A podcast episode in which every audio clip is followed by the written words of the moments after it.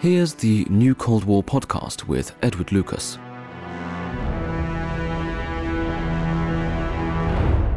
The coronavirus pandemic is not just a public health crisis. As I wrote in my weekly column for Europe's Edge on the CEPA website in March 2020, it also tests the cohesion of our alliances and of our societies.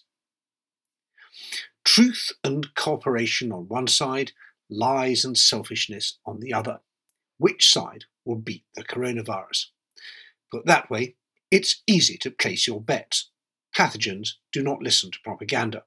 They have no conception of national borders. The only way to beat them is with science and through social organisation. That means officials telling the truth to the public, thus encouraging responsible behaviour by individuals and communication between institutions. In the short term, the bad guys do have an advantage. Scare stories about COVID 19 can proliferate on social media, just like other forms of dis and misinformation. Cynical public figures can use the epidemic to score political points, blaming their predecessors or demonizing outsiders. Populists, particularly those in opposition, will fulminate against the establishment, decrying either overreaction or underreaction or both.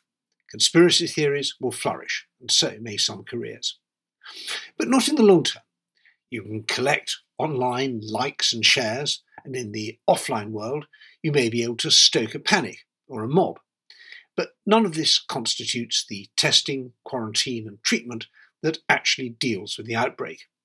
Nor does it help counter the financial consequences of the pandemic for individuals from lost work and higher costs, and for the wider economy lost output and supply disruptions. Unlike the social media world of bluster and insinuation, these problems are real and they need real solutions. Amid the suffering and disruption of the epidemic, it is therefore possible to see some benefits. Collective defence against disease will be vindicated, and so too will collective defence against other threats. If there's safety in numbers in dealing with a pandemic, then there's also safety in numbers when dealing with Vladimir Putin's Russia or Xi Jinping's China. In the face of a threat, solidarity, sharing informations and burdens help beat it. Another important message is that institutions matter. Forget the anarcho capitalists with their well thumbed copies of Ayn Rand's books. The laws of supply and demand have their place, but it's not here. Public health is a public good, and you have to spend some public money on it. The same applies to defence and security. The social cohesion that makes countries such as Finland resilient to hybrid threats from hostile states, also helps them defeat mutant viruses from the other side of the world. Taiwan's response to the outbreak is exemplary. The deceit, vindictiveness, paranoia, and arbitrary exercise of power in the other Chinese republic, the communist one on the mainland, is not. That's a useful lesson. An outbreak of disease is a test of our civilization. Still, the coming months will be tough for Atlanticists. Budgets will be stretched as economies shrink. Arguing for higher defence spending will be particularly difficult when every penny and cent is needed to keep public services going and cushion the impact of the epidemic. Military exercises will be particularly vulnerable. Why send thousands of people to faraway destinations to spread infection? The public and decision makers will want to focus on immediate threats to health, not long term threats to national security. The best response to this is to remind everyone of the benefits of defence. We can use the language and concepts of national security in public health. In dealing with this and future outbreaks, we need clear chains of command, contingency plans, special forces, logisticians, and frontline troops.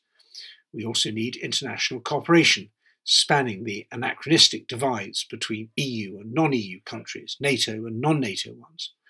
Think of the coronavirus as a real life stress test of our societies, of our economies, of our systems of government. The countries that have already shown the greatest resilience to Russian hybrid threats will, I suspect, deal with this outbreak the best.